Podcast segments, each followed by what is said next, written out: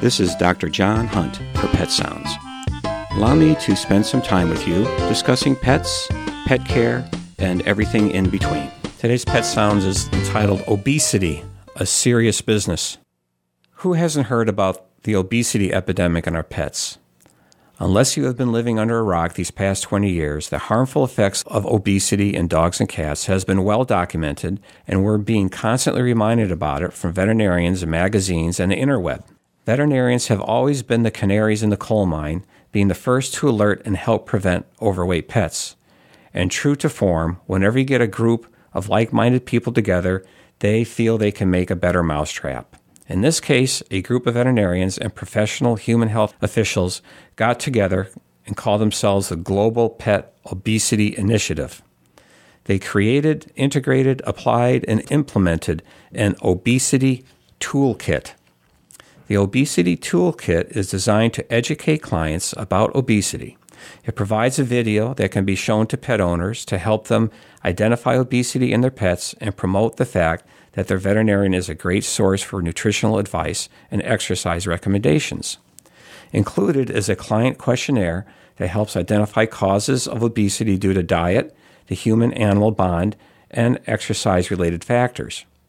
For example, questions will include who feeds the pet, how many treats are provided and why, and types of activities the owner does with the pet.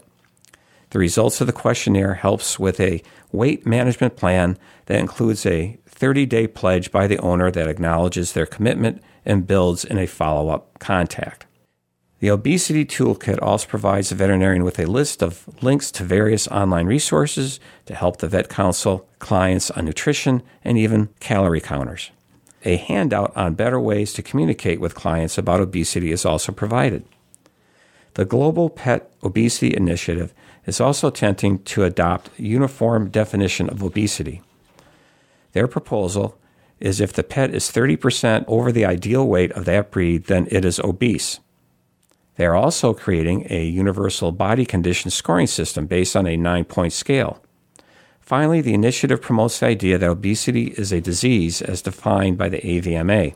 The initiative and toolkit are significant advances in trying to help pet owners prevent obesity in their pets which is one of the most common medical conditions seen by small animal veterinarians. Defining obesity, universal scoring, and a toolkit to help veterinarians and their clients are noble and hopefully useful tools. But it may be all for naught. In my experience, you can talk to owners of obese pets until you're blue in the face and it won't matter. Food and love are so intertwined with our pets that people cannot or will not deprive their pet of love by depriving them of food. And exercise is so hard for pet owners themselves to do, it is a tall order to get them to exercise their dog. You can grade, identify, counsel a pet owner about obesity all you want, but it won't change anything. Typically, veterinarians will see an obese pet because of overweight medical problems arthritis, difficult breathing, heart conditions, diabetes, poor hair coat, inactivity were present complaints to me, but it was an opening for me to talk about diet. And owners' fear and despondence over their pet's medical condition were great motivators. I would teach the owner the rib test for proper weight. I avoided using pounds and numbers. If you can't feel the ribs with your fingertips, your pet is overweight, period, end of story. I also reminded clients that if a pet's life can be shortened by up to 40% due to obesity, and we did the math together, I would then tailor a weight loss program to the owner.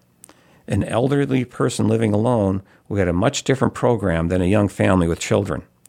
My relationship with my clients played a big role as well. Familiarity, non judgment, and trust in a client vet relationship went a long way in compliance.